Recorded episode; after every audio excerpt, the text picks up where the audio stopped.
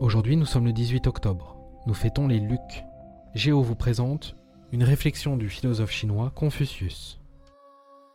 Le contentement apporte le bonheur, même dans la pauvreté. Le mécontentement apporte la pauvreté, même dans la richesse.